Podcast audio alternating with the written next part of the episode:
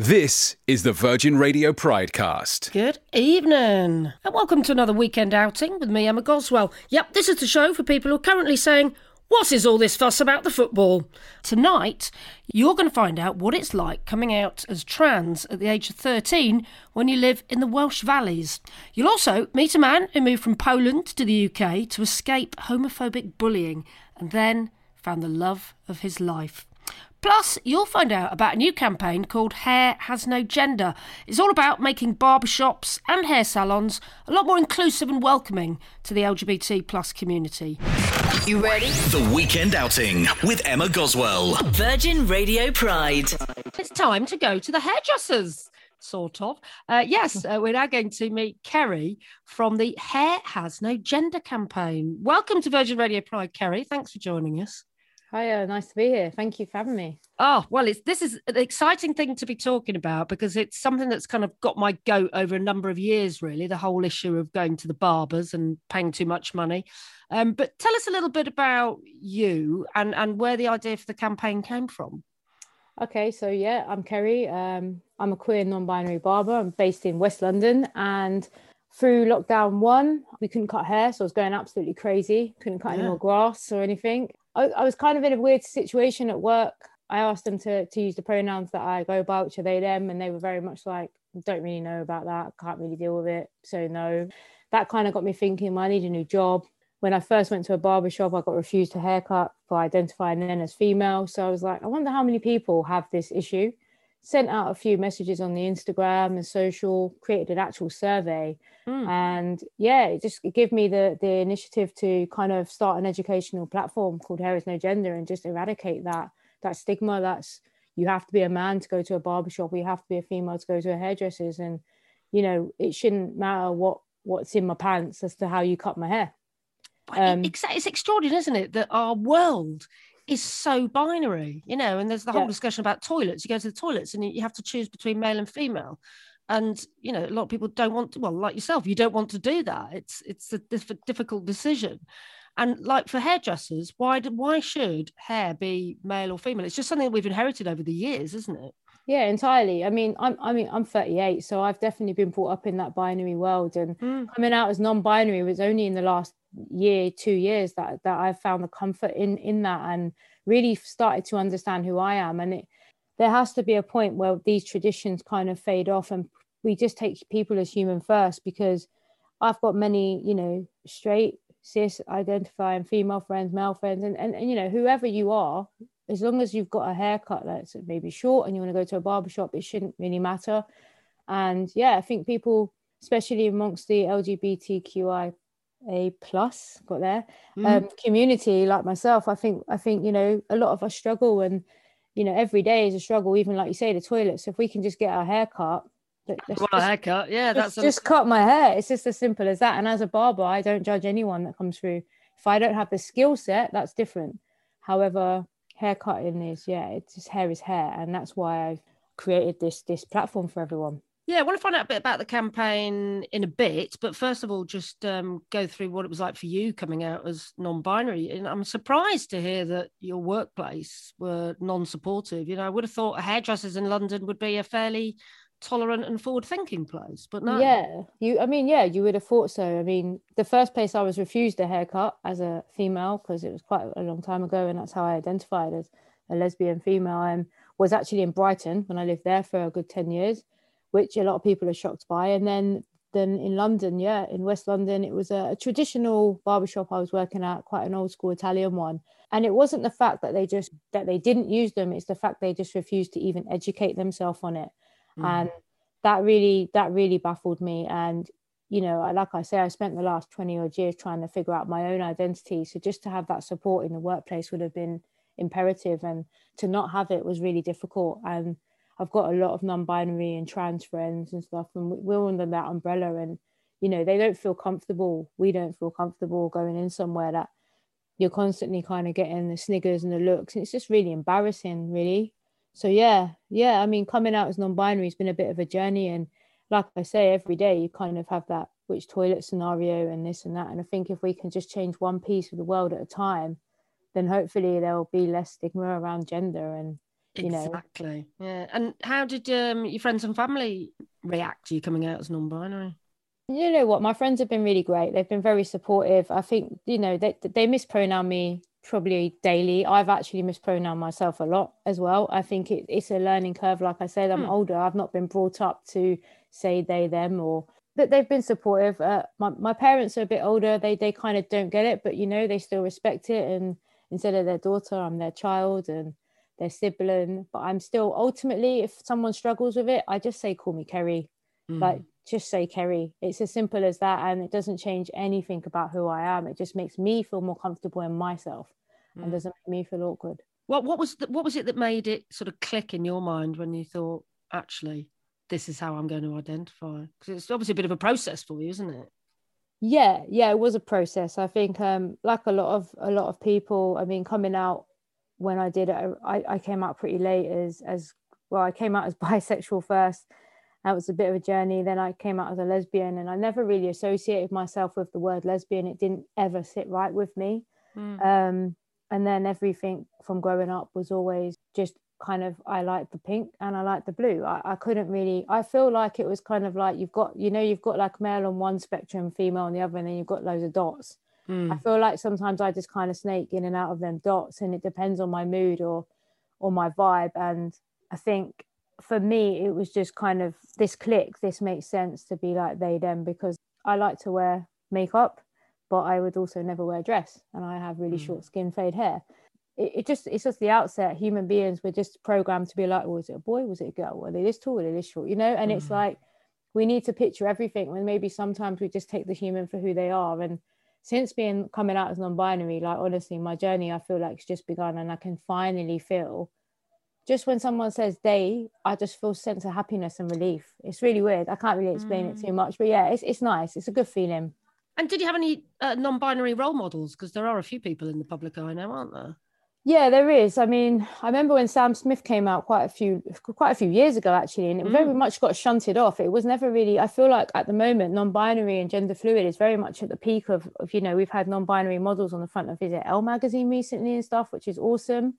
Then we have Demi Lovato that's come out, and and I think for me, honestly, there there wasn't really anyone other than just kind of watching sh- like YouTube videos and and just understanding other people's experiences and and actually talking to a few of my trans friends because I was quite confused. You know, I was like, well, maybe I maybe I want to fully transition into the other gender, and then I was kind of like, but I, I definitely don't. Mm. And I think that was my struggle the most was do I want to be a woman or a man? I was so fixated on one or the other that actually I'm just in the middle. And that's okay. You know, that's okay as well. So yeah.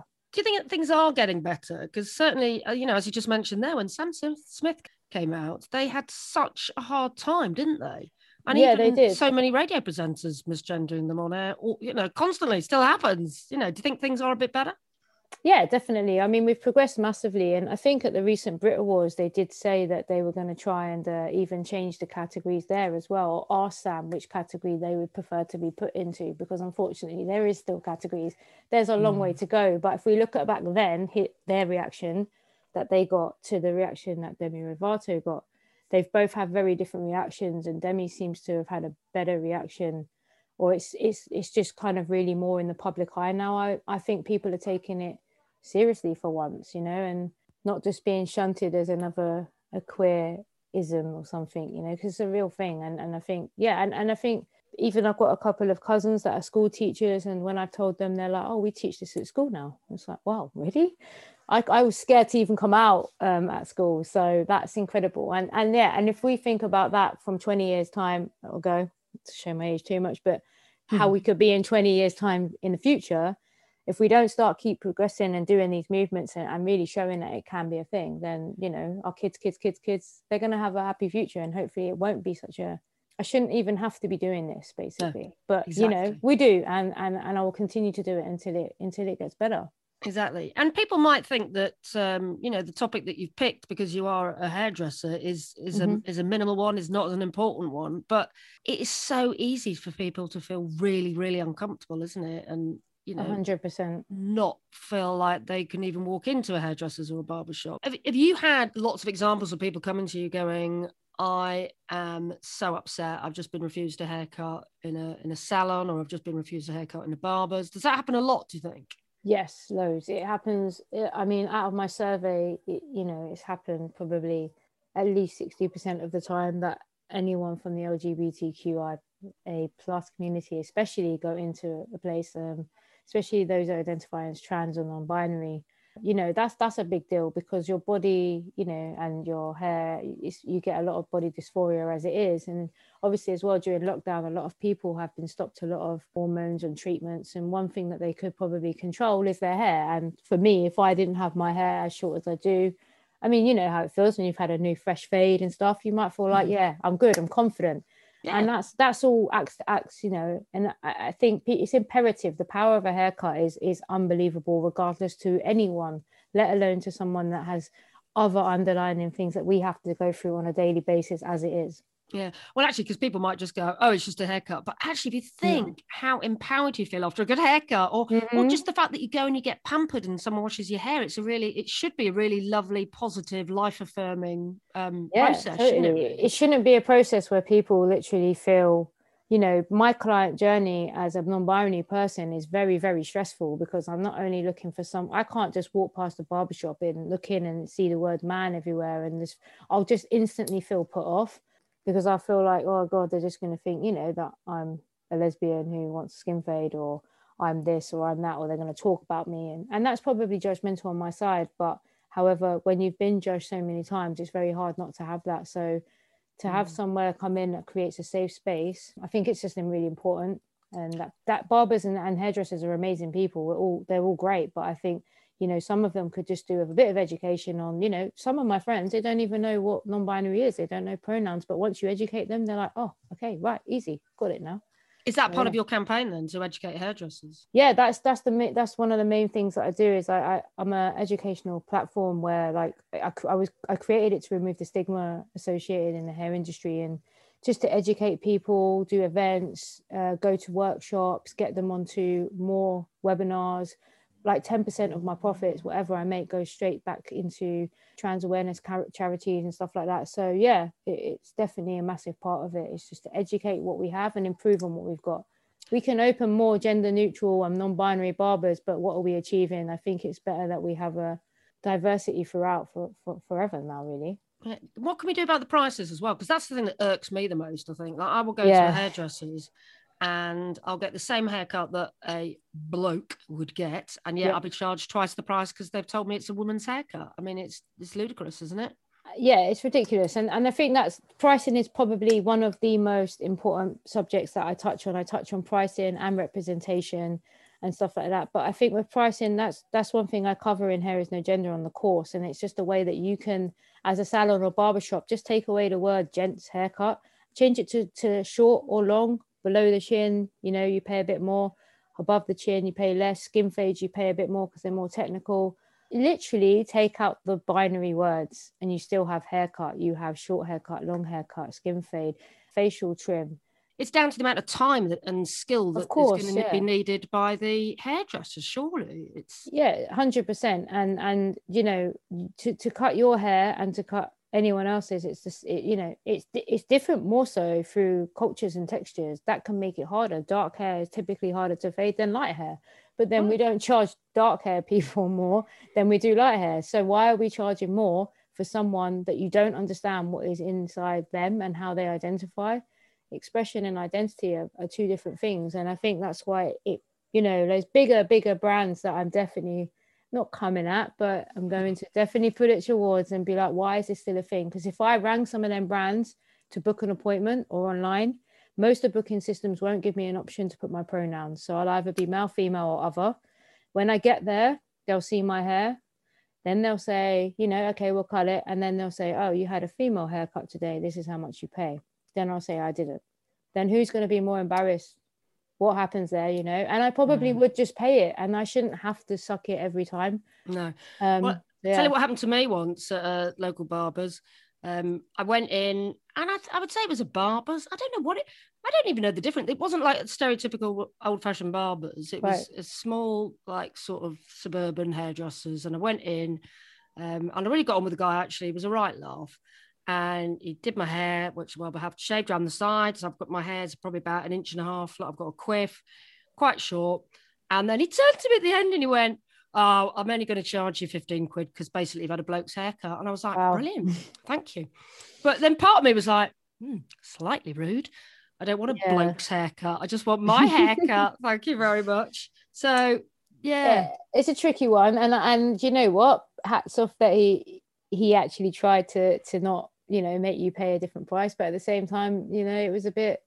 And, and I think, to be honest, he, he obviously didn't even mean any malice by it. I think it's No. the fact that we're traditionally that's what's been set. But if we can go around and we can change that one barbershop at a time, one hairdresser at a time, then it will just be that is a fifteen pound haircut for you, Emma mm.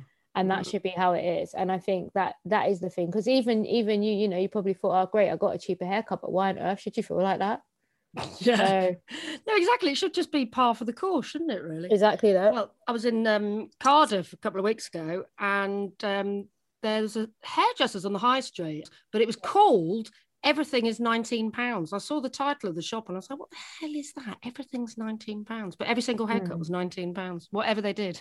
I mean, that's- that's- that's an interesting one but at Yeah. least there's no discrimination there i guess but No. um I'm not Yeah, sure that would work I- for every hairdresser, but there you go.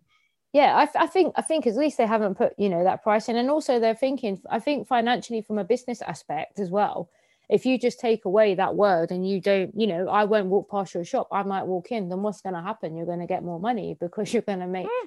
make people feel more comfortable. And you know that that's exactly why i I've, I've set up hair is no gender just to just try and really push that movement. And on, on hair is no gender as well there's a directory for anyone that needs to find somewhere where they can feel safe So, okay, well, how do we um, find this directory then? And is it just London at the moment, or is it you can trying to go no no yeah nationwide or global?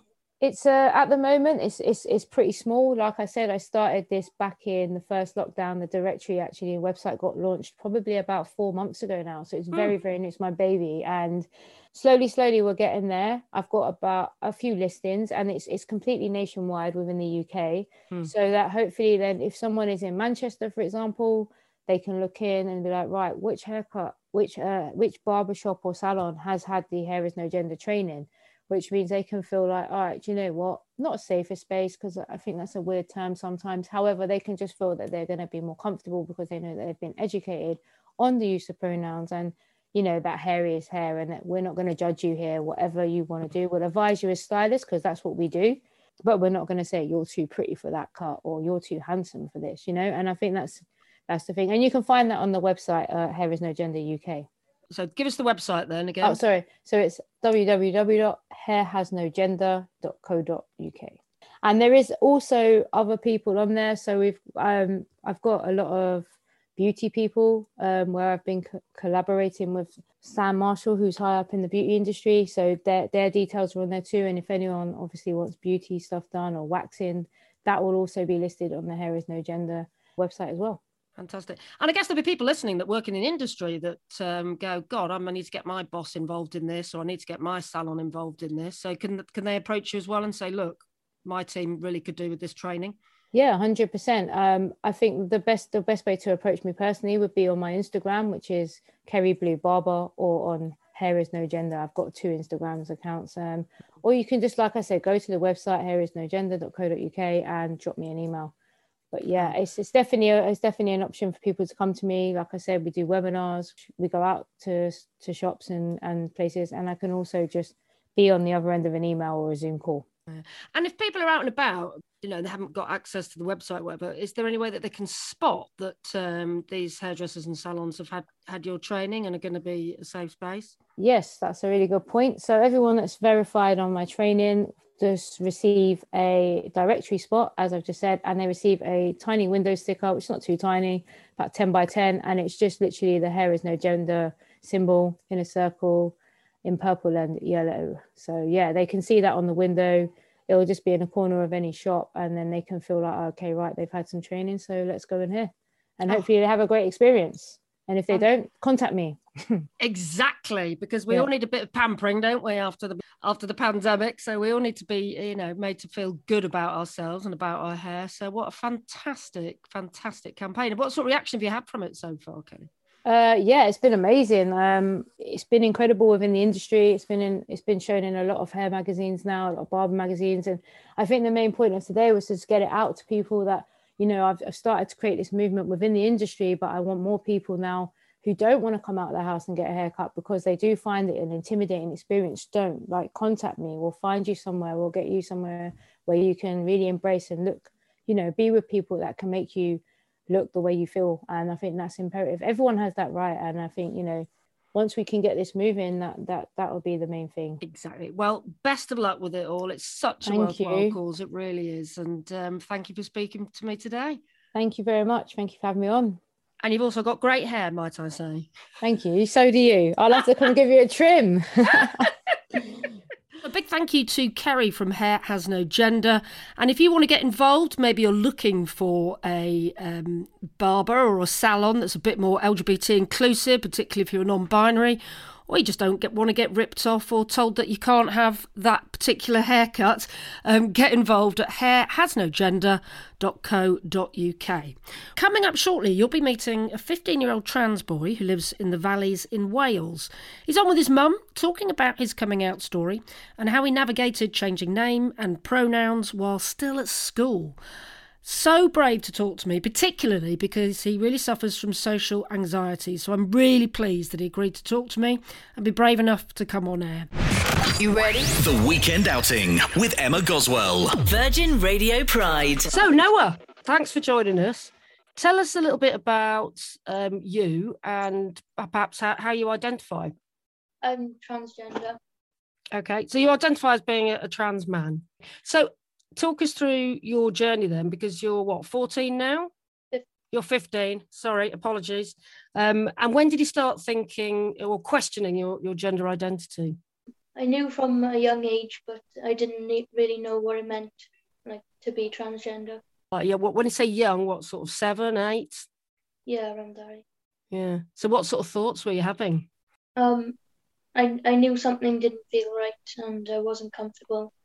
So, was it um, was it like a uniform thing or or was it a clothing thing? Clothing and like being being known as a girl and stuff. And Donna, at any stage when Noah was that young, did you notice that he was uncomfortable, that he was struggling with his gender at all? Yeah. Whenever we went uh, clothes shopping or anything, you know, he would head straight to the the men, the boys' trainers. Yeah. He would instead of the girls yeah, he always played boys' games instead of girls' games, and you know. What sort of games did you play when you were maybe a kid? What sort of things? Because I presume you weren't, you know, like me. My sister played with all the dolls, and I refused to. I had Evel Knievel. Um, um, he played football with the boys in school. Uh, Lego. See, Lego's pretty gender neutral, isn't it? I think that's what I love about Lego. Yeah. Was there any point, Donna, when you were trying to go, oh, actually, you're shopping in the wrong part of the department store and you know encouraging Noah to try and wear different clothes. No just it's just clothing isn't it? You know just wear what you want what you feel comfortable in. So and then at some point i guess you had to actually talk through your feelings and try and explain what you were thinking then. Do you remember that conversation noah? What how did it go? It wasn't actually a conversation was it at first? No i texted my sister and told her first and then um, she helped me to write a letter to my mum to explain it. Oh, you wrote a letter. That's proper old fashioned, isn't it? And what was that process like, writing it down? Um, it was quite hard because I didn't really know how to word it. And then what? You left it on the table, or you Uh, sit there while she read it? yeah Oh, go on, Donna. Can you remember what was in the letter? just that he said that he wasn't happy um, being a girl and that he wanted to be a boy and that he's always known that he wanted to be a boy but couldn't tell me I'm guessing that wasn't a massive shock for you, was it, Donna? no not at all I was just like all right whatever Is that so? What were your exact words when you read it? I I can't remember can you remember You must do. You must. When you were sat there watching her read, read the letter, what were you thinking, Noah? I was scared. Yeah. What? How did you think she might react? Don't know. I didn't think she would react badly. I was just like nervous to tell people. Yeah, I mean it's a big deal, isn't it? So, did you have a did you have a big hug? Did you have a cry the, on this occasion? yeah How old were you then when this happened? Um, it was yeah, thir- thirteen. And then did you have to go through the process of um, choosing a name? Did you choose the name Noah? Yeah. Which I love, by the way. And what, why did you decide on that name? I don't know. I was like looking up different names and stuff, and then this one just felt right. Mm, I didn't like it at first. Oh, okay. And did you express that opinion? Obviously, yes. yes, but I think it was just it was strange at first, y- y- you know, because obviously for 13 years he'd been known as Erin, so it was just really really difficult to to call him something else after 13 years, you know. So I did struggle a bit at first. But as you say, you, you've been used to that, hadn't you? And it sounds like you were more than willing to try and learn and and you know Yeah. respect. Was it difficult to respect pronouns as well to begin with? Was that was that difficult? Yeah, very difficult. Yeah, and every time I I said um, she or her or called him by his female name, he'd be shouting at me and getting really annoyed. And I'm like, I'm not doing it on purpose. no, he's rolling his eyes now at you. I used to get so angry. Yeah, well, I mean, talk us through how that felt, though, Noah, because you know I've spoken to a lot of trans people about this, and it, it's it's quite hurtful, isn't it? How how did it feel when your mum said the wrong name or the wrong gender? It was, it was quite annoying. I knew she was trying her best, but it would like annoy me. What about telling anybody else then in, in the family or, or friends? My dad found it a bit difficult at first. What did he say? He didn't really say anything. Yeah, he didn't, did he? But Donna, did you or he know any other trans people at this stage? Did you have any reference points? No, I, I, I knew I'm, I know quite a few um, gay people, but not transgender people. My sister did. She knows a lot. She does. One of her best friend's brother is is transgender. So is she quite helpful for you then, really? Yeah, yeah, How's your dad now then? Has he come around to the idea? yeah. He's fine now, isn't he? Yeah. So he does respect your pronouns and call you the right name then. Yeah. And you've got what, a sister and a brother? Yeah. My sister is older. My brother is younger. Yeah. And are they cool?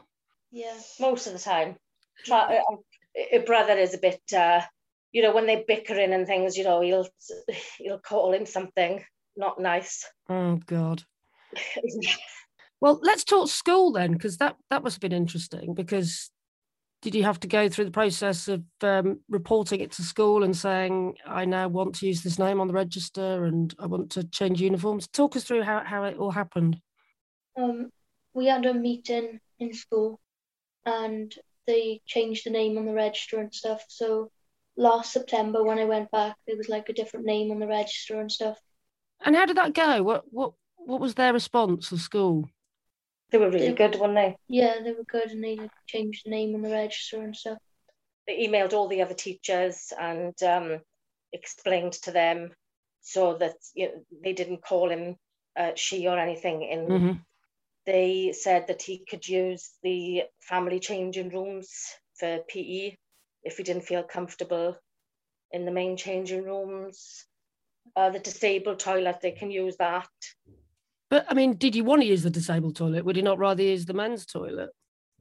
Yeah, Yeah, it's frustrating, isn't it? Really, because they're accepting that you're male, but they're not fully treating you as a male, are they? And it's kind of like a half halfway measure at the moment, isn't it? I guess.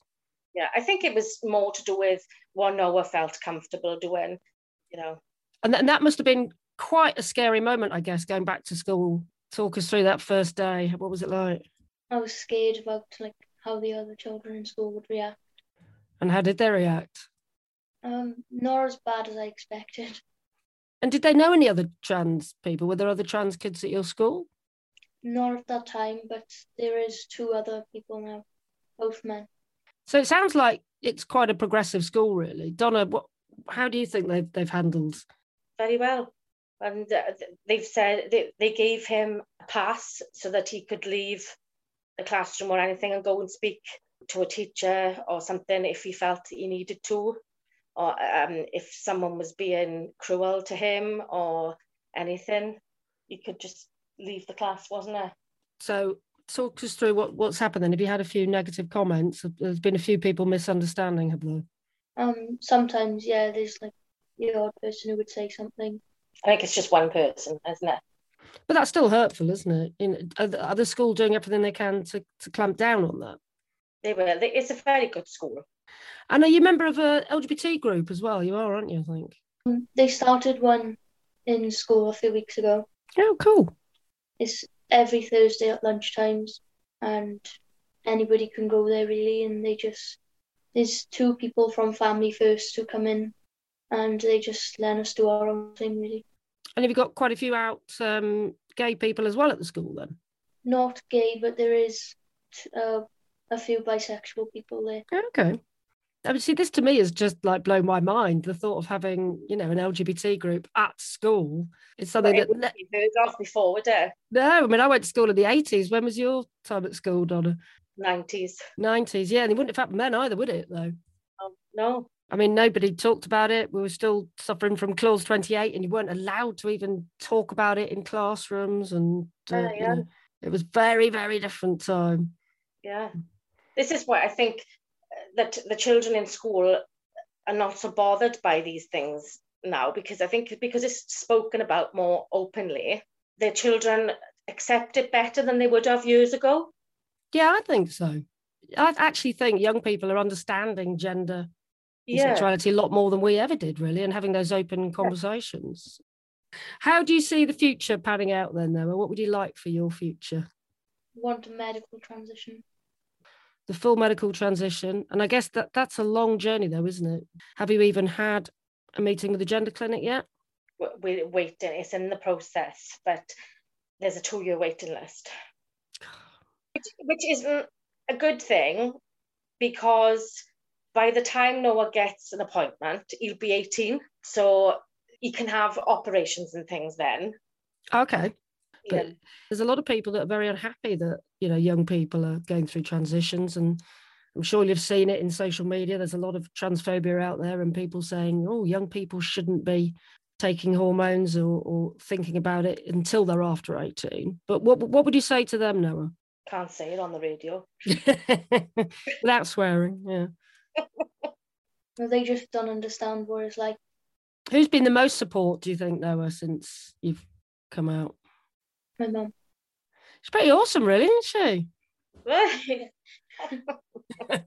Go on, what would you like to say to her by by way of thanks? Because not everyone has a positive experience. You know, a lot of people don't get supported by the parents. They get misgendered. You know, some get thrown out of home. It's you know, it can be tough, can't it? You know, for gay people and trans people. Shocking. How can people throw their children out because of that? It's sickening, isn't it? But it still happens, Donna. That's why we still have charities in this country to help, you know, for people that end up running away from home or getting made homeless. So, you know, unfortunately, it does still happen. So, would you have any advice, Noah, to other people who might be even younger than you, really questioning their gender identity and, and unsure about how to go forward? What would you say to them? Think about it properly and like make sure that is the right decision for you before you tell anybody else. Good. Wise words. And Donna, did you get any help from charities or organisations like Mermaids is a great charity helping young trans people and their families? No, Noah has. He's having support with Umbrella Cymru. Oh, fabulous. They they did offer me support as well, but I didn't feel as though I needed it because it's not that I haven't accepted Noah because I have. The, the only issue that I had in the early days was his behaviour because he hadn't actually come out and said that he wanted to be a boy. His behaviour was appalling sometimes, wasn't it? um, He's, he's nodding in agreement there, yes. yeah, yeah. So um, that's where I felt I needed the help. That was then, not not now. Well, that implies that you're a lot happier now you've come out, then, Noah. Would that be a true statement? Yeah, definitely. Yeah, it's it's a lot easier once you've come out, isn't it? Donna, what advice would you give to um, other parents who have a child that comes out as trans and they don't know anything about it, they don't understand it, they might believed all these awful transphobic things and think that it's something wrong or that something they've done wrong? Just just try your best to understand it and just you know go with it. And you know, it's your child at the end of the day. You should love them no matter what they are, whether they're male, female, or you know Or non-binary? Just or non-binary. Yeah, anything. this there's still a person. There's still your child. Yeah, Noah's not changed, you know, personality or anything, has he? No, no, not at all. Mm. So just do what you can to try and understand it and use the charities and things for them to help you understand as well. So, if Pride Cymru happens in August, which we're hoping it will, is that something that you might go to? Oh, definitely. Donna's going to drag you there by the sounds of it, Noah. And if you don't want to go, Yeah. what are you looking forward to about that? Glitter.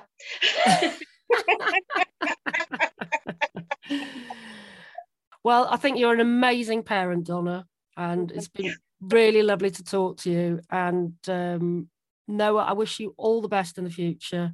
And you know, I hope you make it to Pride Cymru, and I hope you have an amazing, amazing future as a trans man and being out and proud. And I'm dead proud of you myself.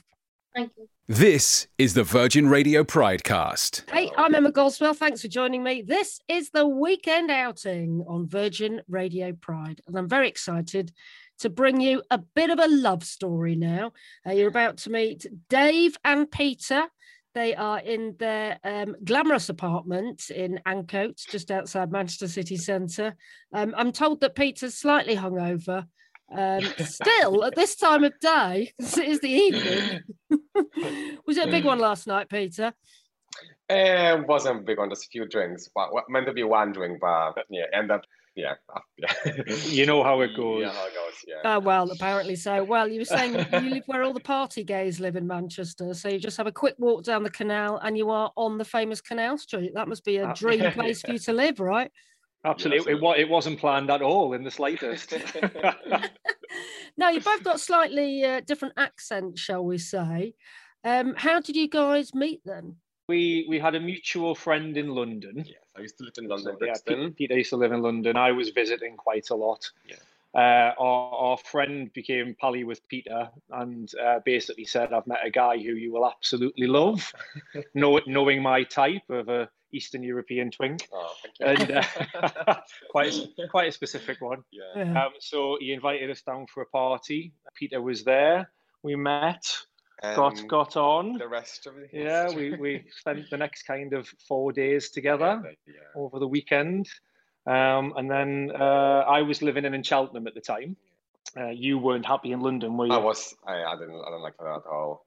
Yeah, the store was just too big and Too cou- Yeah, expensive. too expensive. couldn't buy myself, so yeah, I decided to move out to To- Birmingham. So, Yeah. so yeah, his plan was his plan was to move to Birmingham. Um, I said, why don't you come and stay with me in Cheltenham because it's a bit of an easier stopgap. And six years later, I'm still trying to get rid of him. you love him, I can tell. So hang on a minute, that was quite quick. How how soon after meeting to moving in? That sounds very quick. You know, I think we, we disagree on this, but I think it was like a month, but you think it was like a couple of months not- after we met that you came and moved in. I think it was, I think it was a month. I think. I think it was It around was a a month. month. It was a so- transition between me moving to Birmingham and you obviously suggested. I think that was a month. Yeah. Okay. that's well, even so, I mean, people joke about the lesbian stereotype of being moving in on the second date. That you were you were trying to beat that record, weren't you? By the sounds of it. We got a catch straight after as well. Did you? no, no, no. So, Peter, tell me a little bit about where you grew up, because I'm guessing it was. Um, I mean, I'm detecting a very obvious Geordie accent there, Dave. Um, but Peter, where where tell us about where you grew up and where, what that was like. Right. Well, I'm Polish. I'm from Poland. I live around six hours from city uh, from the capital, which is far away, near Ukraine. So it's Okay. really conservative. Yeah. I grew up in the farm. But did you know Yeah. any other gay people? Not really. I was I was basically one of one of the gay in the village, pretty much. the only gay in the village. Yeah, right? in the Polish I'm village. Sure, yeah, I was only one. Oh gosh.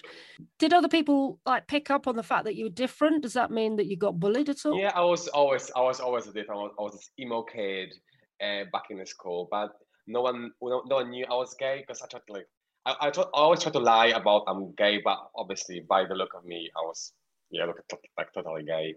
It wasn't wasn't nice. for It you, wasn't was nice for yeah, um, but my coming out story it's uh, it's all related to how I look and uh, how how I was treated, like the bullying and stuff. just paint a picture of what it was like in in Poland.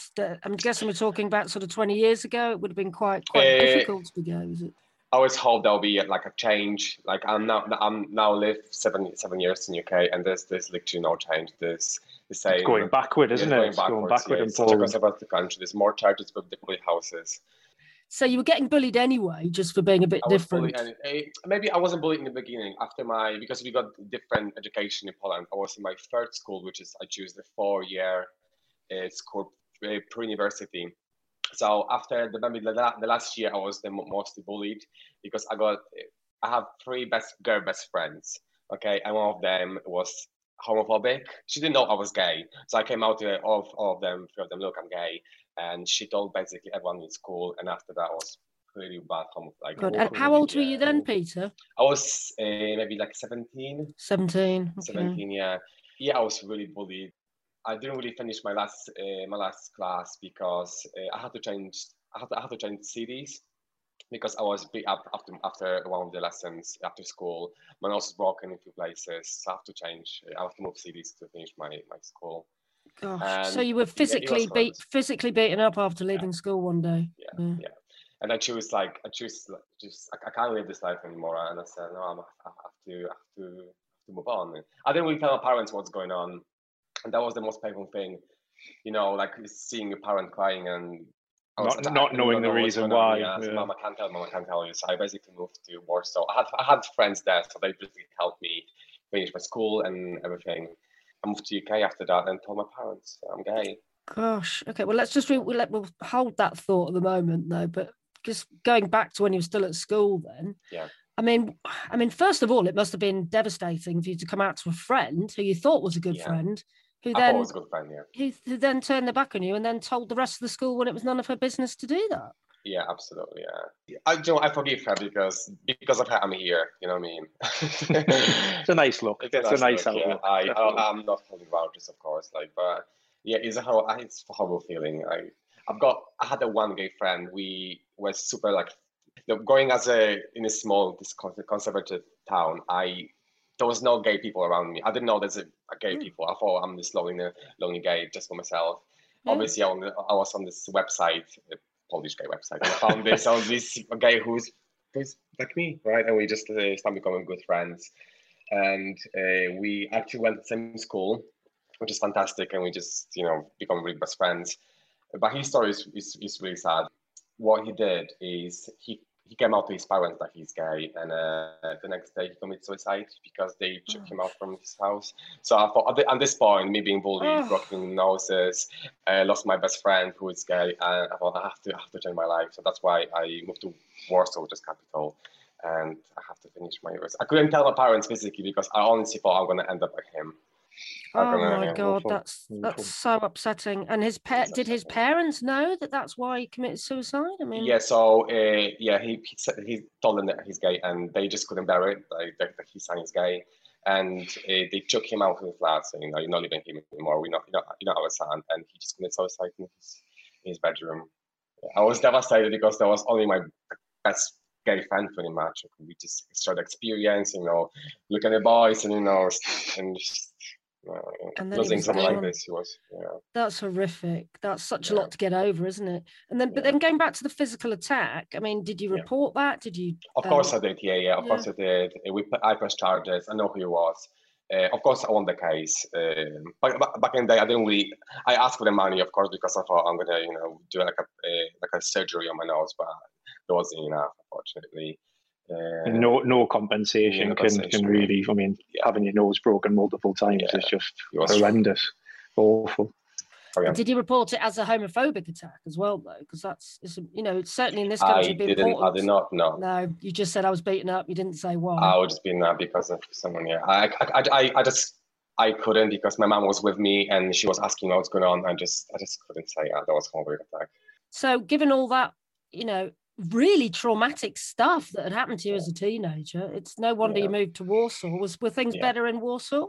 Yeah, a, a, a, little bit, not as as bad as my town. Uh, but I finally started finding friends like like similar to me, like obviously gay people, and uh, I mean, we've been to Warsaw together, and it, it's it's far more accepting than what his hometown is, Yeah, but it's still not anywhere near where anywhere else that we've been Like to. But it, it is getting there slowly. And is that kind of um, what led you to move to the UK then, Absolutely. Peter? Because I it was just the- it just wasn't gay friendly. Yeah. Yeah, I wasn't gay friendly. Yeah, I moved for the freedom, and yeah, I was physical minded, and like in Poland, I'll never, you know, express myself as like drag queen, for example, and that's the reason I I came here to enjoy the freedom. Gosh, and you didn't come out to your parents till you moved to the UK then, so you had the Yes, distance, Dave, yeah, the safety, I guess. Yeah, for the safety very much. Dave is my, my first boyfriend, and um, my my actual coming out story was I posted a picture of Dave and kissing Dave on a, on on Facebook, and my mom was like, "What is going on? What's this?" and yeah, and Brave. yeah, and my all family hated me. Like even now, I, I lost lots of the family members, like cousins and and aunties. Yeah, Terrible. uh, and I lost contact with my parents over for like four years, five years. Four or five years because of this one Yes, yeah, picture. because of the one picture, yeah. My mom just uh, just couldn't contact me, saying, "Oh my god." My, so my family is really Catholic, really Christian. So I Mm. was brought up in a in like you know going to church every Sunday. So I do understand her point of view, but at the same time, like, uh, she you, you basically lost the son because I'm not gonna change for you. That's my life. But, but when you posted that picture, did you know what was coming? What's coming? Yeah, absolutely. Yeah. I knew what's coming. Yeah, yeah, absolutely. But you decided to go down that route of posting a very public picture rather than sitting your parents down and having a conversation. I guess was it just easier to do it that way? Do you know, I was sick of hiding. I was sick of hiding. I was always hiding all my life, and I thought that's that's the time or never. And I actually did lost a lot of friends, and yeah, I, don't, I think that was the best best move I ever did. The, one, the one thing I've got to know about Peter over the six years is he's quite impulsive. Black- right. Very black, very black and white, White, aren't you? So, but you don't regret that decision. But it was it was probably a very impulsive decision to do so. But the, the worst the worst feeling was is losing my family for so long. You know, I had such amazing contact with my with my sister. Like I love my sister the bits, okay, and that was I think the most the most painful, not hearing her for like you know for years. Yeah. So she didn't respond to you either. So she cut you out. Yeah, she did. Yeah, she just followed the fa- the family basically, which is So- understandable. So the whole family just cut you out for a number Yeah, of years. me out in my entire year. My cousin will actually find my number somehow and call me saying, "Oh, what are you doing to your family?" I was actually shocked. Like, how dare you calling me? And uh, I'm not living in Poland anymore. I want to live my life. So yeah, I said I just hung up on him because I was so upset on I day. bet. But Yeah. do you speak to them now then? Yes, I do actually. My mom, after this five years, called me saying, "Look, I'm I know you're gonna change. I'm I'm losing son slowly. So." Just yeah, maybe you just slowly, you know, making some progress. And I say, absolutely, like I love And it, you, it is in a much better Yeah. position Oh, yeah, than where you absolutely, were. Absolutely. and uh, we went to Poland. They've met my parents. Oh my God! I need to find. I need to hear all about this. I want to get Oh. your reaction. So stay where you are, guys. You ready? The Weekend Outing with Emma Goswell. Virgin Radio Pride. I'm still joined by the very gorgeous Peter from Poland and Dave the Geordie. I've just written down Dave the Geordie. I don't even know whereabouts in Geordie Town you're from. Dave, where are you Uh, from? I'm from a place called Wallsend, which is I don't think I've got an accent anymore as well. If people Yeah. people say I still do, I've been away for like Newcastle for 20 years, 20 odd years. Um, a place called Wallsend. It's where Hadrian's Wall ends. And if you've just joined us, you missed Peter's, God, brutal and traumatic coming out story, really. So you, you know, to cut a long story short, you literally moved to the UK because it was safer to be an out gay man, and didn't tell your parents. And when you finally did, the entire family uh, basically disowned you for what four years. Yeah, four years. Yeah. And by this time, you had met Dave though in a in a pub in uh, Yeah, London. yeah, your eyes yeah. had locked locked on each other. across a smoky room. Yeah. so, Dave, when you met Peter, did he seem like he was in this very vulnerable place because he didn't have a family? It must have been tough for him, right? We never really talked about it when we first met, did we? It just came to light kind of afterwards. So, but I mean, over those four years, I, I can't remember when the when the date was that we actually we met your parents and how long we'd been together. It was, must have been maybe it was a couple of years in, wasn't like it? I two think. years been together, Yeah. something like this. Yeah. So we we made like the long trip to Poland, and see, it's like six hours to your hometown, isn't it? So you need to take a plane to Warsaw, and it's a five hours in the bus. Bus to get to Yeah. his hometown. So I was like mulling things over Yeah. how things were going to go. I mean, my my natural defence when I meet a parent is or parents is humour, and and your parents don't speak a word of English, to the, Ah. or most of your family don't, which is And how much Polish do you speak then, Dave? about five words in the six years. So. And all swearing words. So maybe swearing words and rude words. So yeah, it was kind of a natural blocker there to start off with. But we we went there. We met your mum in the hometown Oh yeah, in like she a, was- beau- a, beau- a beautiful square. I mean, I was nervous. Went and got her some flowers.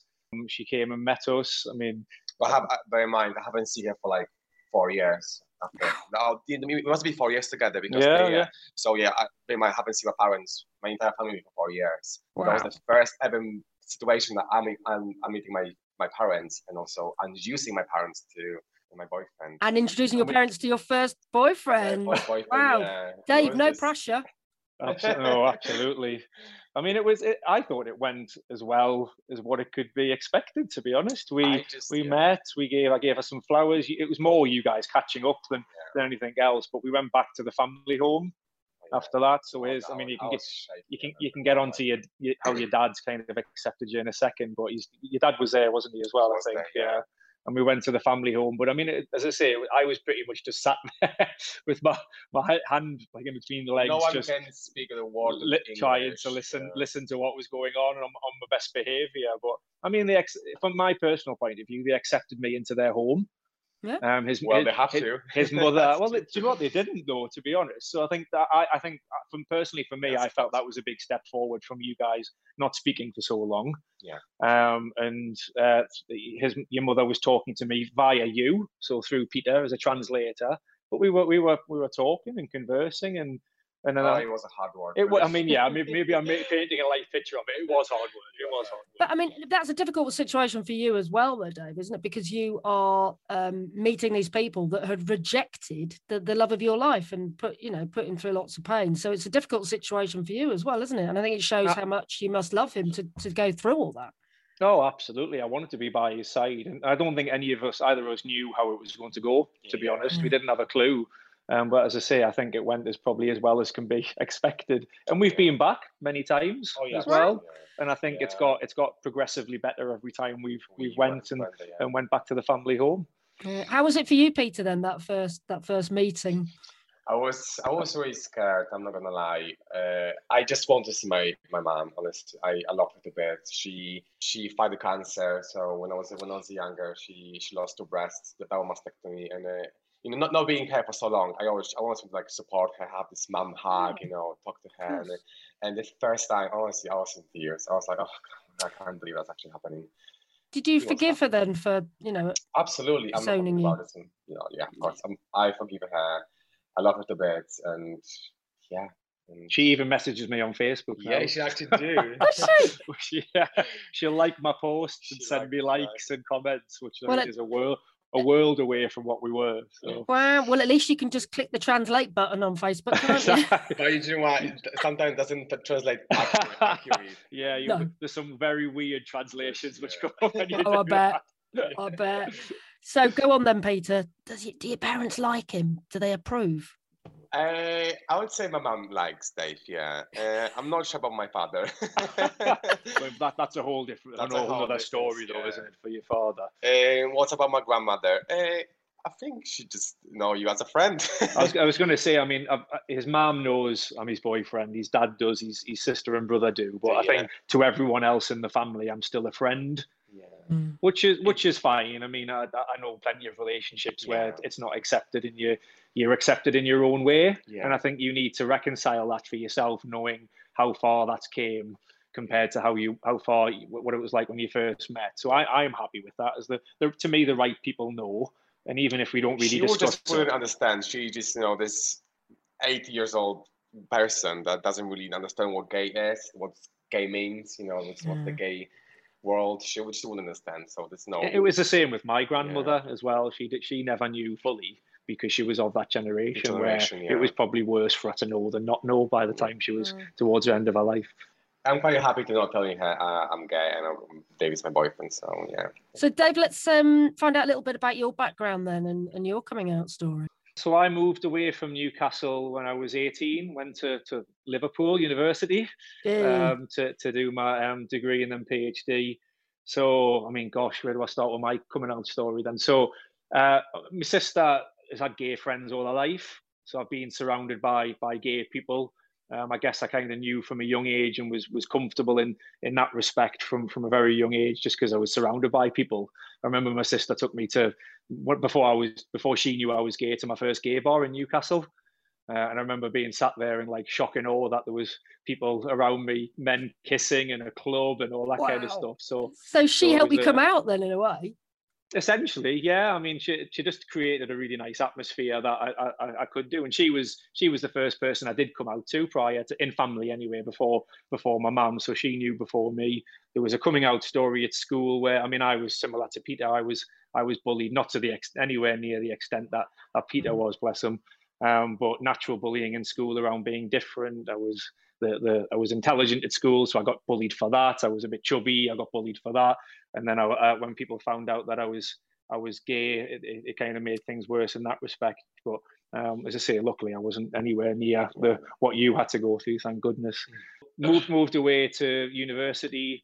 Uh, my friends were like, "Why aren't you? Why haven't you told your parents that you're gay?" I mean, my my father was old school. He was uh, in his 70s when he died, so almost 80. So I had a very old old father. He had me when I was when he was 55, Randy Bugger. Wow. And yeah, yeah.